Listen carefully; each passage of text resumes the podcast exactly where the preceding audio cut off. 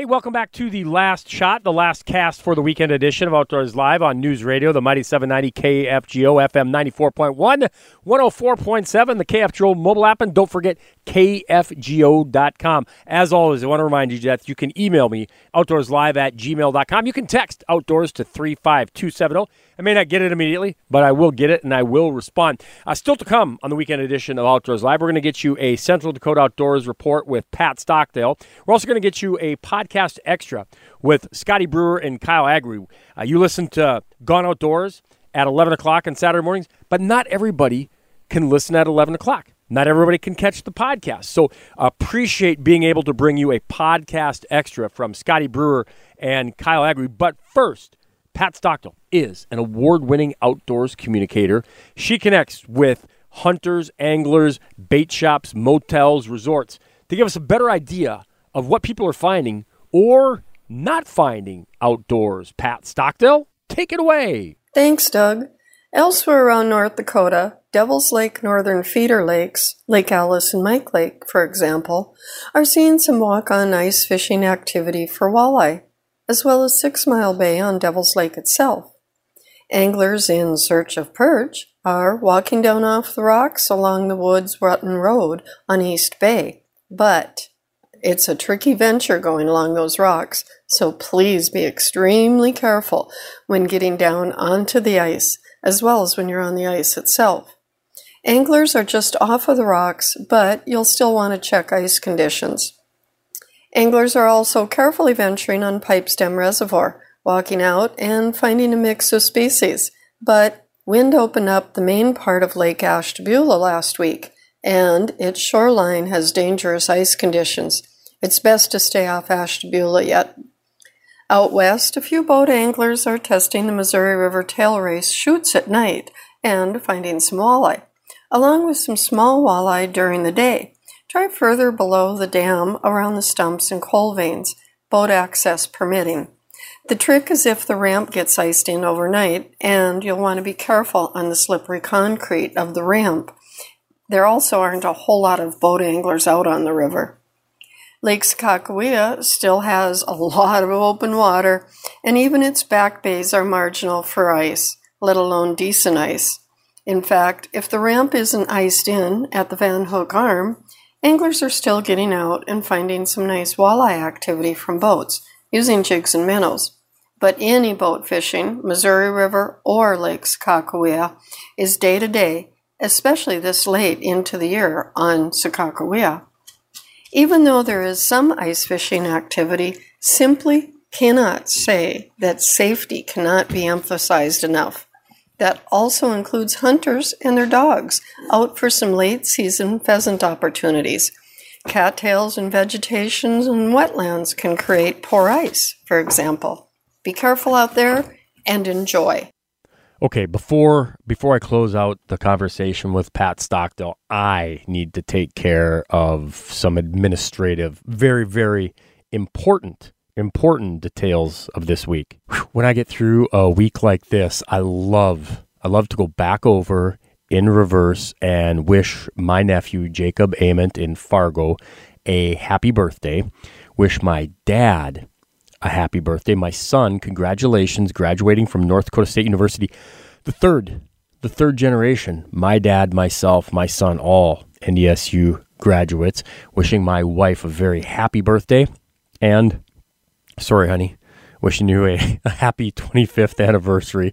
Oh, I love you so much. Now, the last cast, the last shot, it's Scotty Brewer, Kyle Agri from Brewer and Agri, Gone Outdoors. It's our Podcast Extra. We're excited to welcome back uh, a guest we've had on the show before, David Weitzel, Minnesota D N R, Assistant Northeast Region Fisheries Manager. And uh, we're going to talk some panfish. David, welcome back to Gone Outdoors. Hey, thanks for having me, guys. It's great having you back. Last time uh, you were uh, an incredible wealth of information, and uh, I'm looking forward to it being the case again today. And you know, timely, we talked off air how timely this topic is, because throughout the uh, Gone Outdoors listening area, we've had It may be slower than some people would want, but uh, we're getting to the point where people are starting to find some fishable ice. And uh, of course, as we said in our first segment, ice safety is always an important factor. But as the winter progresses and people start heading out, inevitably, we're going to have anglers that are going to be out pursuing panfish, and that's going to include crappies. And there was a recent study on release mortality of winter crappies. And David, I know you are uh, familiar with that. And, and I think that's of interest to anybody who's out chasing these fish, um, who's concerned at all about conservation and, and doing what's right to keep sustainable populations. What did that, what did that study tell us? Yeah, well, it's uh, it, it's a pretty interesting study, um, in so much as, you know, I think anybody that's ever fished for panfish, particularly crappie out of deeper water, knows that sometimes you'll catch these fish. It seems like you have trouble releasing them. Uh, maybe some of those released fish don't really make it. And, uh, you know, what's really going on there, when fish are caught out of deep water, they undergo quite a change in pressure. And as we bring them up into shallower water, the gases that were under pressure in the fish's bloodstream and air bladder tends to expand, and that can actually cause quite a bit of physical damage to the fish. That's what scientists call barotrauma. It's very similar to when divers get the bends. Uh, but surprisingly, even though it's been studied in um, uh, a lot of different marine fisheries, it, it really hasn't been looked at in great depth in uh, panfish and inland waters, particularly in the wintertime. So uh, here at uh, the Minnesota D N R, we kind of wanted to try to learn a little bit more about this barotrauma effect. You know, we know that a lot of people go out, uh, a lot of times right after the ice first forms, those crappies head for the deepest basin in the lake. A lot of fishing pressure occurs uh, out in those deeper uh, depths. Uh, and we were just kind of curious what impact that might have on fish, especially for folks that enjoy catch and release fishing. So last winter, we took the opportunity to go out on three different lakes, uh, and each one of these lakes was uh, at a different depth, and um, catch fifty crappies in each lake, and then put them in a holding pen overnight. And these pens were about six feet across and stretched from the ice surface all the way down to whatever the, the lake bed depth was. Uh, and then we could go back and take a look at these fish and see how did they fare after twenty-four hours of being held. And what we found um, kind of confirmed what we already believed, that the deeper the fish are caught, the higher incidence of this barotrauma uh, we observed. Uh, and when we reached depths that were greater than about twenty-four or twenty-five feet, we started to see an increase in mortality. Uh, so what that tells us is that, you know, maybe when we're out angling and we're fishing in those shallower depths, you can catch and release a lot of fish and you're probably not doing a great deal of harm. But when you start catching fish at depths greater than twenty-five feet, that might be the time to consider keeping your limit of fish uh, and maybe focusing a little bit more on your harvest and, and a little bit less on that catch and release fishing. Hey, David, I got a question for you. A lot of guys sure. for, for quite a few years now, you know, they're, they want to keep good eater-sized fish, you know, and that depends on their own personal uh, preference, what they consider an eater, and then they'll let the bigger ones go. If I'm out in a bay, let's say I'm fishing thirty feet and I'm trying to catch my eater crappies and I catch a sixteen inch crappie and I'm like, oh man, I don't, that's really big. I'd kind of like to let it go.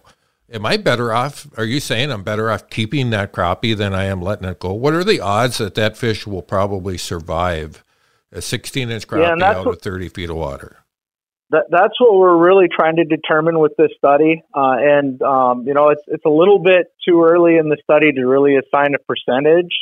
Uh, what we did note is that, uh, you know, even at thirty feet, it, it wasn't um, one hundred percent mortality. So some of those fish that are being released end up surviving.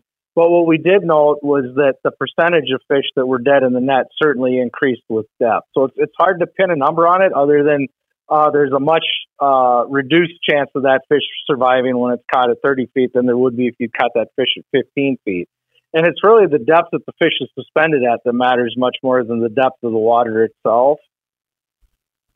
That makes a lot of sense because it's where the fish is adapted to living at that time when it's pulled up to the surface, right?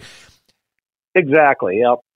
Does this affect other species as well? Because, you know, so often when you're out fishing crappies, it's not uncommon to catch bluegill. It's not uncommon to catch walleye. Do those species kind of have the same vulnerability, or is this a crappie thing?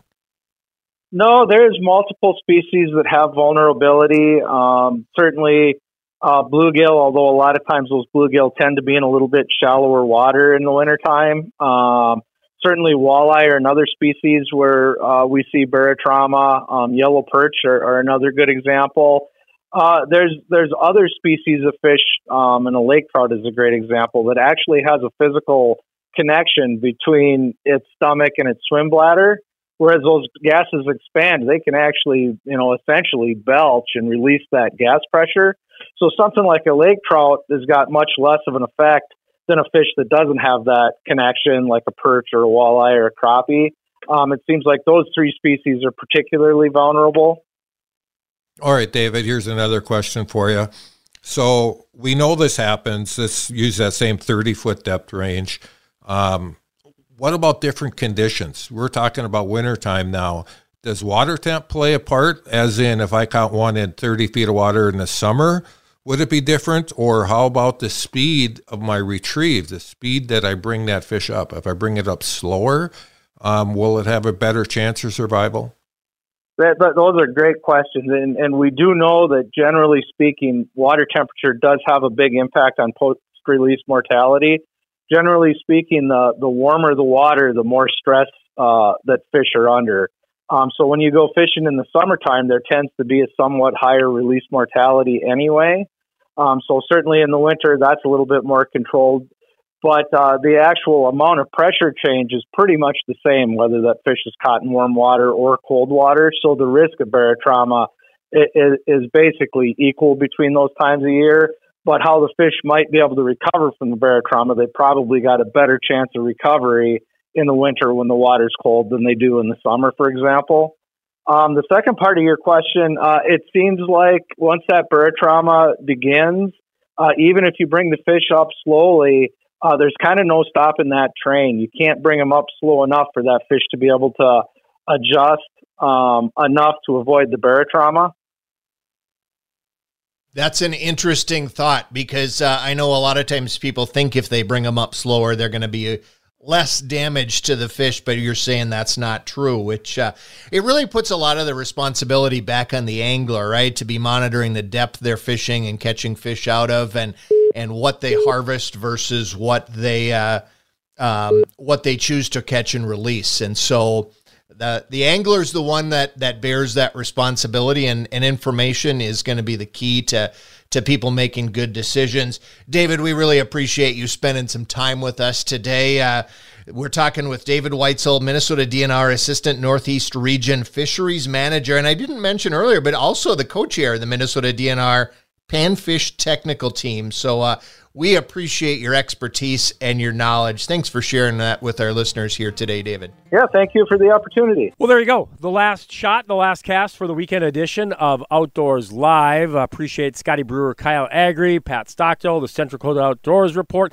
Don't forget, podcast available at K F G O dot com, also Outdoors News, blogs uh, at K F G O dot com on the Outdoors Live blog page. You can email me, outdoorslive at gmail dot com.